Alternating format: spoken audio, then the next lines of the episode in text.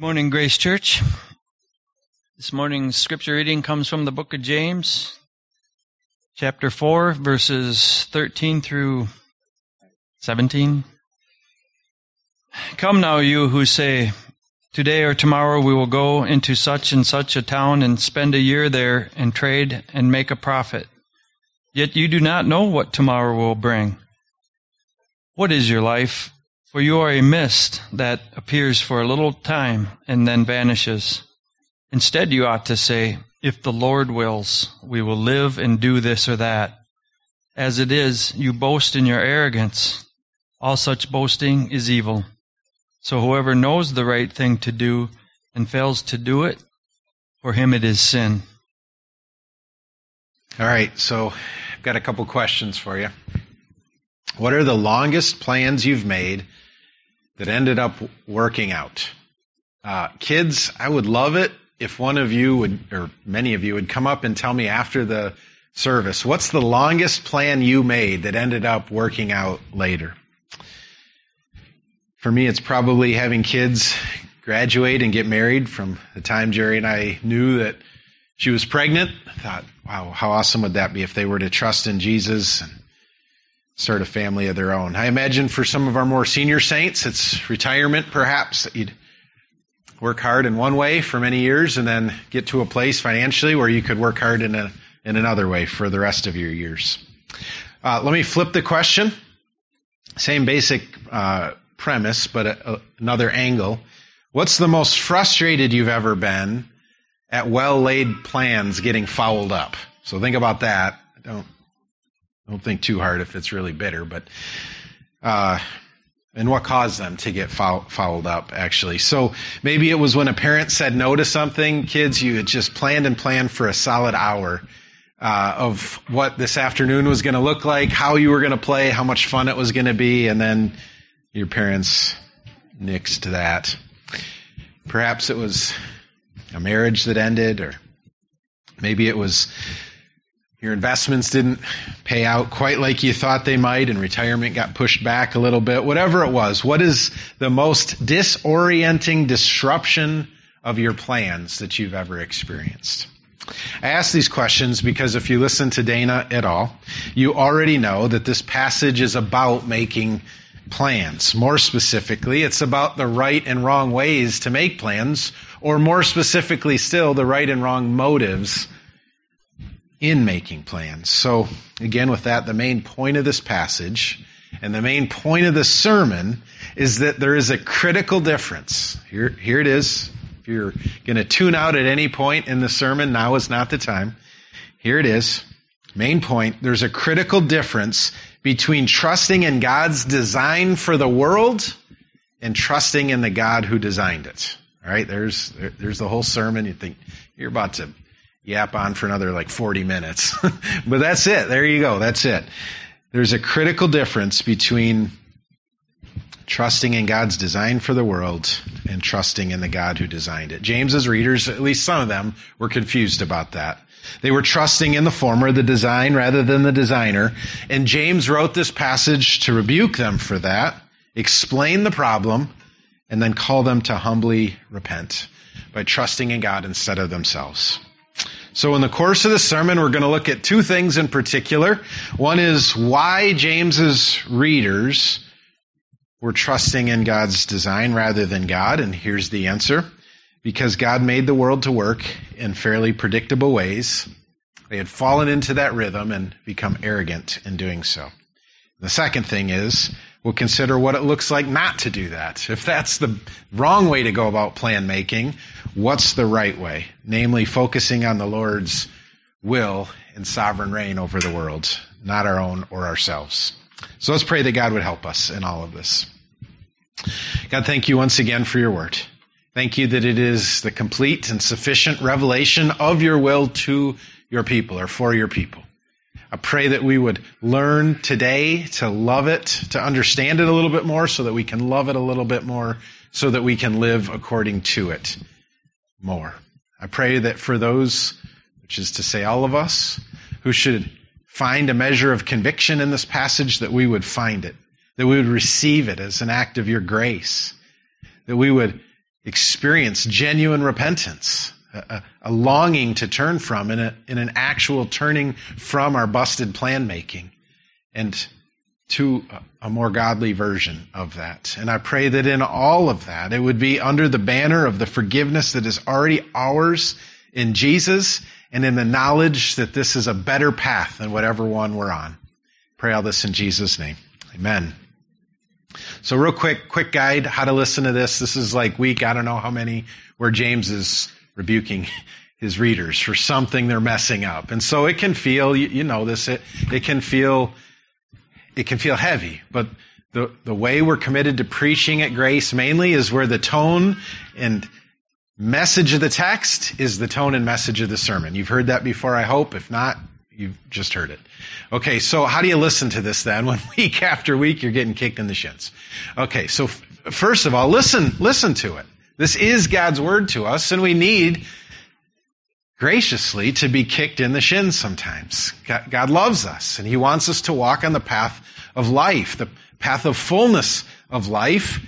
And sometimes when we get off, we need to get some shin kicking to get back on it. So hear that. And, and where you need to repent, repent. But secondly, li- listen in light of the gospel.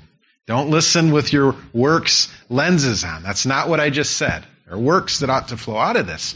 But put your gospel lenses on and remember that you're already acceptable to God in Jesus. And get this grace. This isn't just a description of what you should be doing, but you're not. Get this, get this. This is a description of what God is already doing in you in Christ.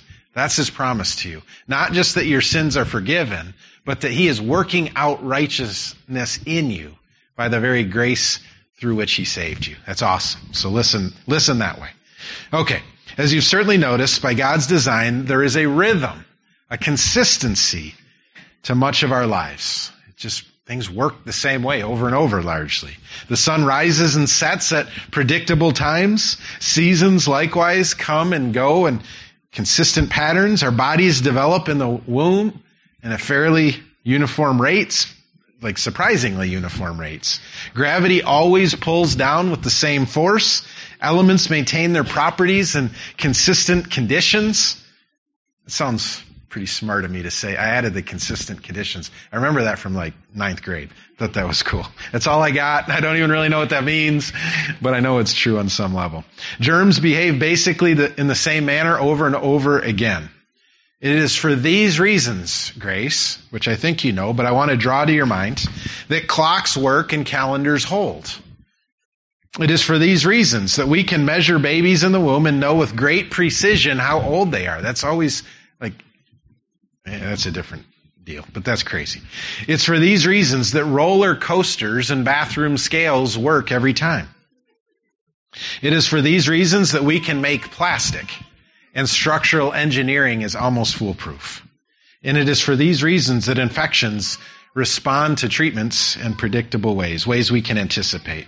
If God had not designed the world with this kind of consistency, plans of any sort would be irrational nothing would be predictable.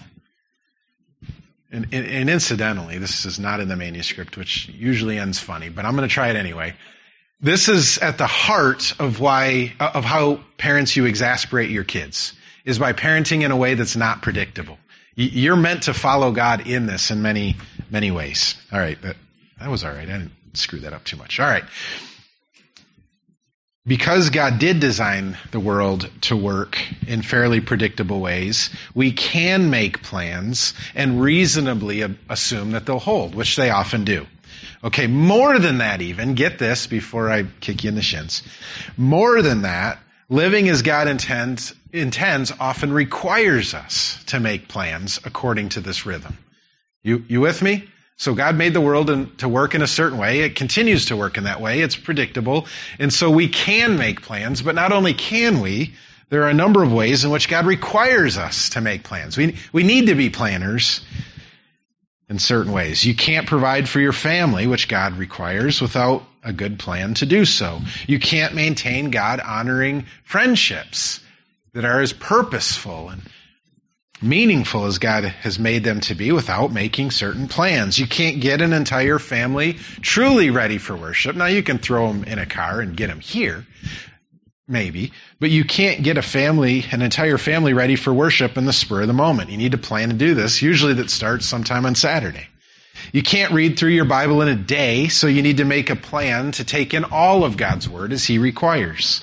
You can't be hospitable to all your neighbors at once unless you live way out in the country and you only have one neighbor or something like that. And so you need to make a plan to get them all over at different times. You can't train up your child in the way they should go, command of God, in a day for sure, not a week, not a month, probably not even a decade.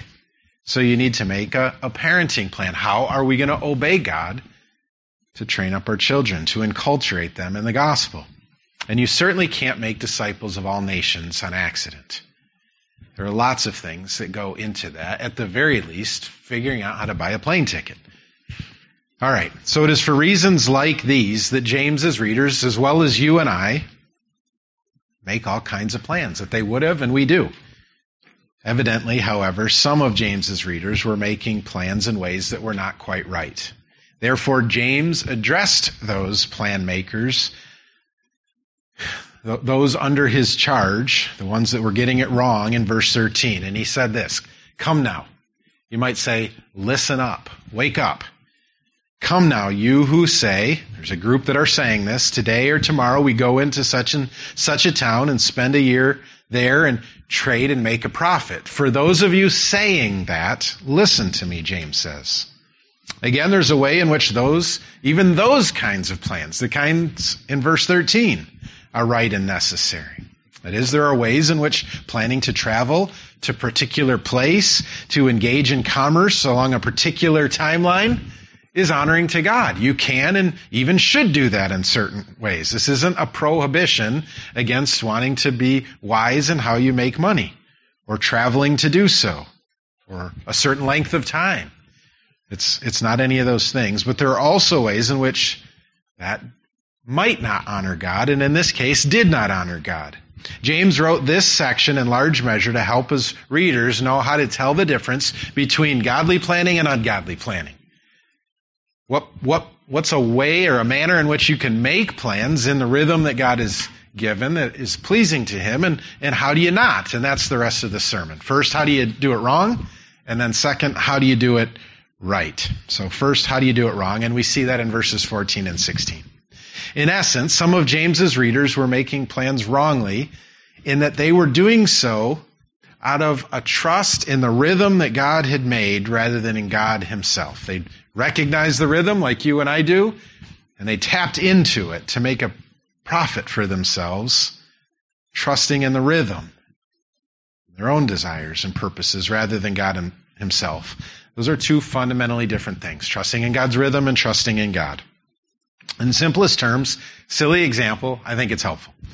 It's like the famous experiment performed by, and I looked this up, I didn't, I just remembered Pavlov, but the Russian, I would have said psychologist, he's a physiologist. I didn't know his first name, it's Ivan Pavlov. As you know, he found that his dogs could be trained to salivate at the ringing of a bell rather than the presentation of the food.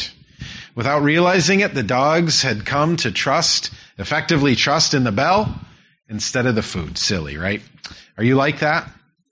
Do your plans stem more from trusting in the rhythms that you figured out than in, in, the things that God has made or in the God who made the rhythms?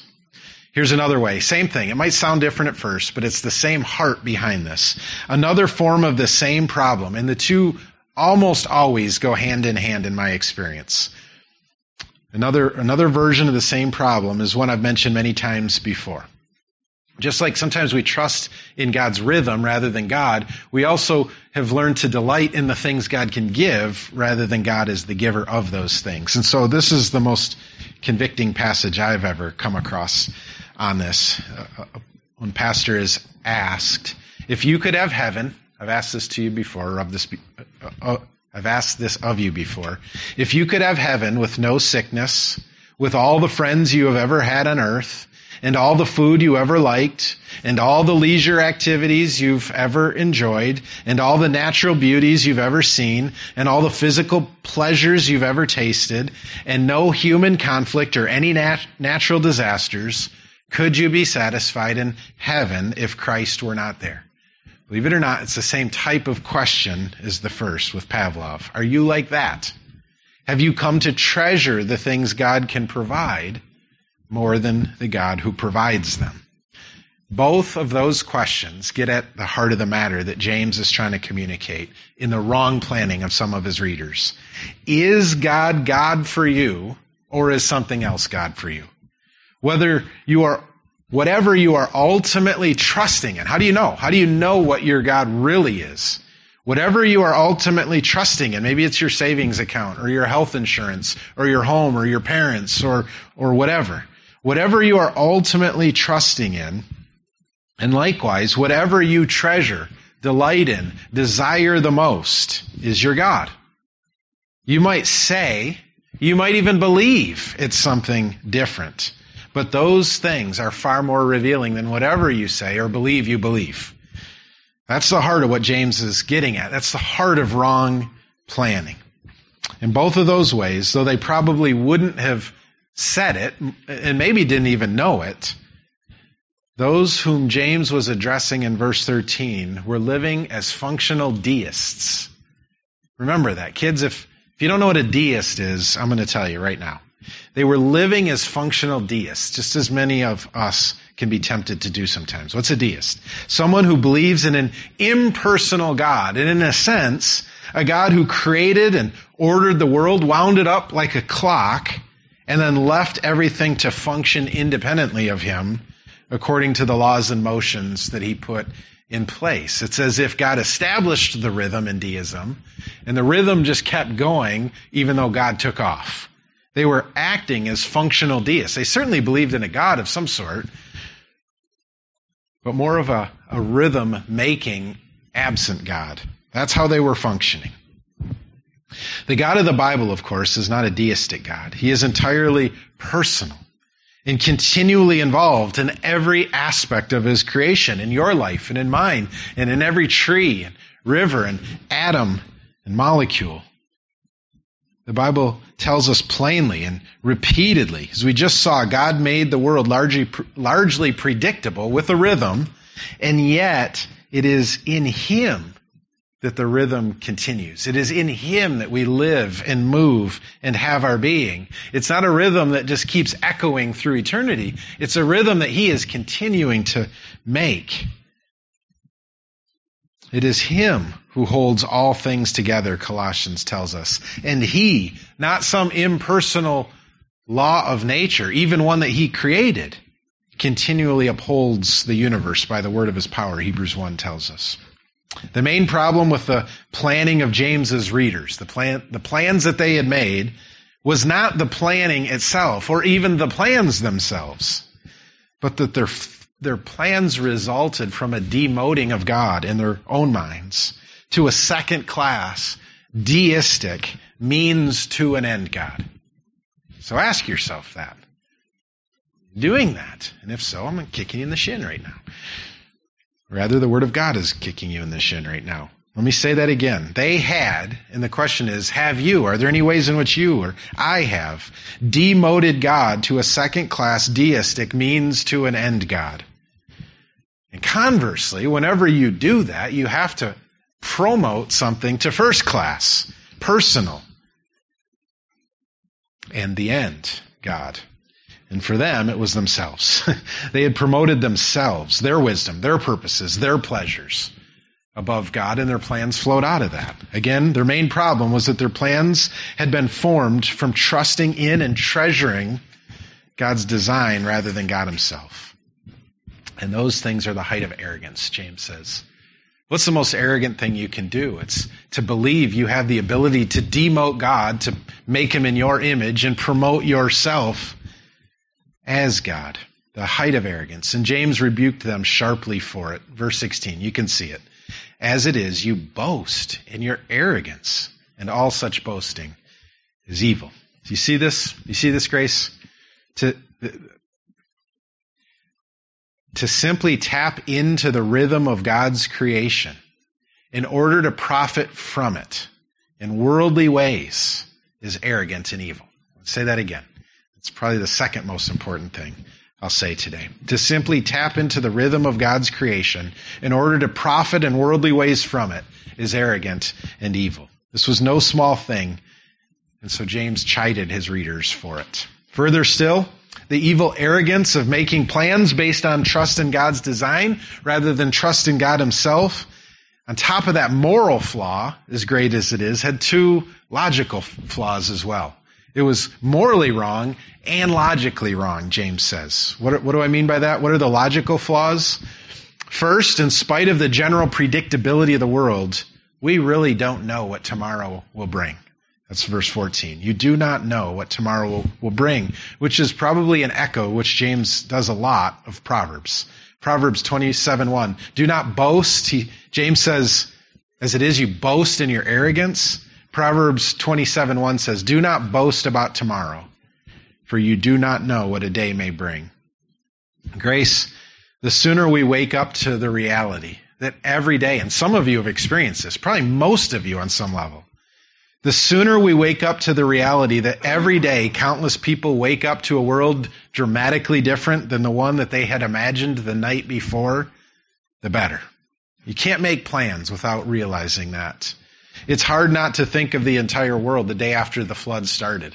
Just picture them. Ah, there's some clouds in the sky. This looks, we might need to wear our raincoats tomorrow, they were thinking.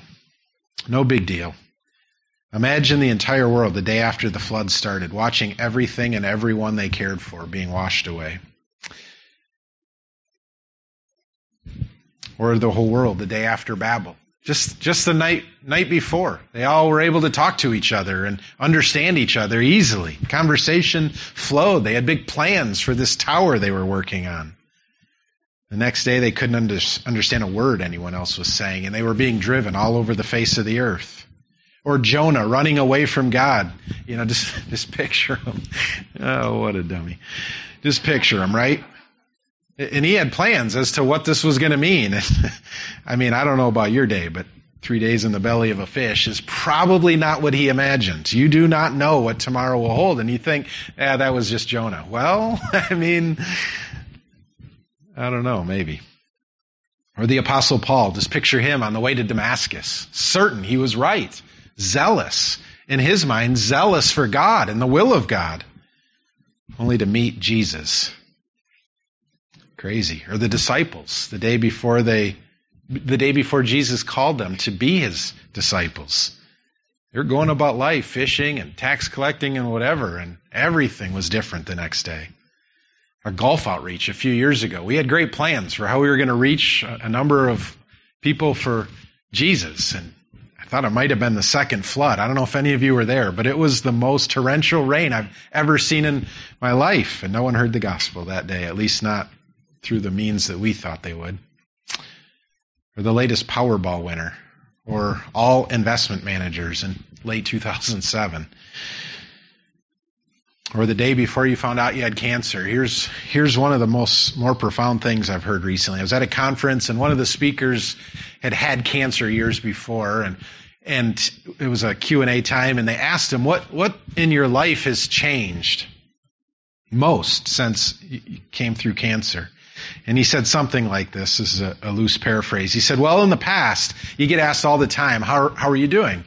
And he, he said, I used to answer well or good or I'm doing really well. And he says, right now, I now, or since then, I now answer, I honestly have no idea how I'm doing, but I feel good. right? We could have cancer in us right now and not know it. We're in the hands of God. His point, as I'm sure you already know, is exactly what James was getting at. We do not know what tomorrow will bring. In fact, get this. If you're going to make plans that are honoring to God, which we'll get to in a second, you have to understand that we rarely even know much about what's going on right now. Not only do you not know what tomorrow holds for you, you barely know what right this moment holds for you. You don't know what's going on in your body or outside around us.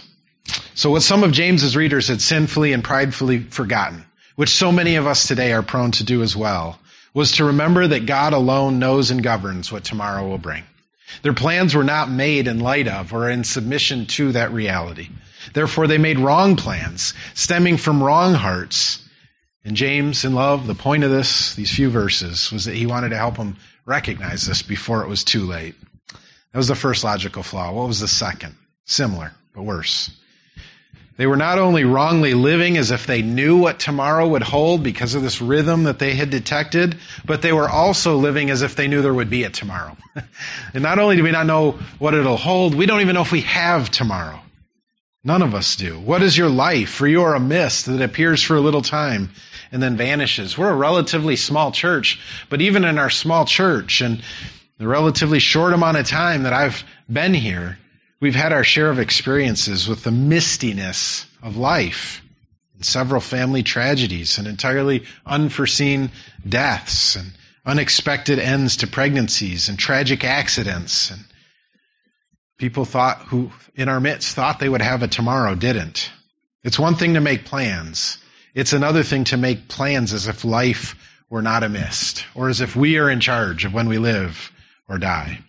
God made the world to work in predictable ways, certain predictable ways. Consequently, we can and in some ways must make plans in light of this divine rhythm. However, some of James's readers were acting as if they and the rhythm existed apart from the God who made them both and sustained them both. They had their own plans and purposes and made them without regard to the fact that they had no actual knowledge and certainly no certainty and certainly no authority over the events of the next day. As the height of arrogance, James says, and it is evil. So let us see in their failings. Let us see in their failings. Let us see them, that we might not share in them. And if we do, which we all do on some level, that we might quickly repent of them. Let the shin kick turn you to repentance. So what kinds of things? Ask yourself, what kinds of things are you making plans for? Have you forgotten that even the best laid plans are always in the hands of the Lord? Are you continually conscious of the awesome power of God constantly at work to maintain the rhythm? Or do you move to the rhythm unconscious of the one who is playing it? If God, if by God's grace, you're eager to heed the warnings of this passage and forsake the kind of evil and arrogance that causes us to live as functional deists, what does that mean? What do we do? Let's say you're hearing this and the Spirit's pricking your heart for your plans. What do you do? What constitutes, if that's, if that's ungodly planning, what constitutes godly planning? What does it look like to make plans stemming from trusting God rather than His design? That's where we're going to finish up this morning. Having seen how to honor God in our planning, what does it look like to make what does it look like to make plan having seen how to dishonor God in our planning, what does it look like to make plans that do honor God? Here it is, ultimately. It means acknowledging the sovereign will of God over everything. In other words, making plans to the glory of God means acknowledging God as God, and especially over all of our plans. To that end, James simply said, instead, that is, instead of the arrogant things you've been saying about what your future holds, you ought to say, if the Lord wills we will live and do this or that. Grace to honor God and our planning, we need to make our plans, James says, according to God's will. Every plan we make must be entirely surrendered to God if it is to honor Him. Two keys to that. What does that look like? Two keys. Two things that we need to keep in mind if we're to do as He charges and live in the constant refrain if the Lord wills. First, first key, we must recognize that most of the Lord's will is hidden from us. Okay? Most of the Lord's will is hidden from us. While James's readers had become arrogant, believing they knew they, what they needed, all that they needed to plan out their years, humility recognizes that God alone knows what the future holds. God alone. And humility recognizes that God has not chosen to reveal the majority of it to us, of His will, to us until it happens. We are not responsible to know the hidden will of God when we make our plans, but living in light of it makes us much humbler in our planning. That's what Isaiah is getting at in Isaiah 55. For my thoughts, God says, are not your thoughts. Neither are your ways my ways, declares the Lord. For as the heavens are higher than the earth, so are my ways higher than your ways, and my thoughts higher than your thoughts. If there's one thing that's easy to see whenever we read the Bible. It's that the Bible is the story of God's continually promising to interrupt the plans of man according to his great purposes. if there's one thing you'll see when you read the Bible, it's God's continuing to break into the plans of man to accomplish his much greater purposes. Therefore, to say, if the Lord wills, we will live and do this or that, is to acknowledge that we understand far less than we think we do. And it is the plans of the Lord ultimately that will stand. Second key is in recognizing that all that is required of us, most of God's will is hidden from us. But all of his will that's required of us has been revealed to us in the Bible. If you want to make plans to the glory of God, then your plans, all of them, will be made in light of the clear, revealed commands and promises of God. Are you with me, Grace? Say yes. uh, and, and, and we're about to land this plane. If you're with me, with the Spirit's help, you are already running your standing plans through your brain. All right? You're already, if, if you haven't started doing that, you haven't been with me yet. Get with me now. If you've heard anything I've said, the plans that you have made, the standing plans that you have are starting to run through your brain. We need to not be, James says, hearers only, but doers. And in this case, doing what James says means capturing our plans. Get them in your head. Get at least one of your plans for this afternoon or this week or this month or this year in your head. Get at least one of them. If you're with me, you're already doing that, running your plans through your mind. Your summer vacation, your school plans for the fall, your picnic plans for this afternoon, your marriage plans, your television plans, your sports plans, your financial plans. You get the idea. If you're with me, you're running them all through your mind, or at least some of them, checking them against the will of God. Have you surrendered them all to God? Are they, your plans, whatever they are, are they a specific attempt to obey one of God's commands? Or to meet one of your own desires? Are they all made in light of specific promises of God or trusting in the rhythm that you've detected in creation? Are they clearly aimed at the glory of God or to maximize your worldly comforts or pleasures? If not, James is talking to you as much as he is to his first readers. And so hear it again. Come now, you who say, today or tomorrow we go into such and, such and such a town and spend a year there and trade and make a profit. Yet you do not know what tomorrow will bring. What is your life? For you are a mist that appears for a little time and vanishes. Instead, you ought to say, if the Lord wills, we will live and do this or that. As it is, in your plans, you boast in your arrogance, and all such boasting is evil. Let me press a little bit further still. We ought to surrender all of our plans to the Lord because He's the Lord. He's God, we're not. We should do what He says. He's King, we're not. We should obey Him. It is that simple in one sense. We are obligated to obey His rule, and He has commanded these things to us. But, more than that, grace, to say if the Lord wills is most honoring to God when it is our increasing delight rather than our dispassionate duty. In Psalm 40, verse 8, King David wrote, I delight in your will. Not just that I, I, I muster up enough self control to do it, but I delight in your will. Not just that, okay, I made some plans on my own. I guess I shouldn't have done that. I'll, I'll, not just that, but I delight in your will. Oh my God, your law is within my heart. Is that at the heart of your plan making? How do you honor God? What's the difference between making plans that honor God and plans that don't? Is that at the heart of your plan making? Are you continually looking to surrender your plans to the will of the Lord ultimately? Because the will of the Lord is your greatest delight, more than anything this world has to offer. That is the heart of the difference between the kinds of plans James rebuked here and the kind that he was calling his readers to, the kind that truly honor God. So here's my conclusion. It's critical for us to recognize that none of us have done this perfectly. None of us. None of us have lived in perfect surrender to the Lord's will, even as none of us have done, have delighted fully in it, except Jesus Christ alone. All of us have arrogantly made plans flowing from trust in the rhythm of God and out of treasuring the creation of God rather than God Himself. And that's at the heart of verse 17. Whoever knows the right thing to do it and fails to do it, for him it is sin. And so, Grace, hear this. I got 30 seconds left. The good news of the Christian faith is not that those who keep the commands of God and make perfect plans can be in fellowship with God. The good news of the Christian faith is not that those who live entirely consistently with the saying, if the Lord wills, will be in heaven. The good news of the Christian faith, rather, is that Jesus Christ died on the cross to pay the penalty for every plan making sin and every other sin that we've committed and to sanctify us completely. Look to Him, therefore, right now. Look to Him and know the forgiveness of sins and strength for obedience.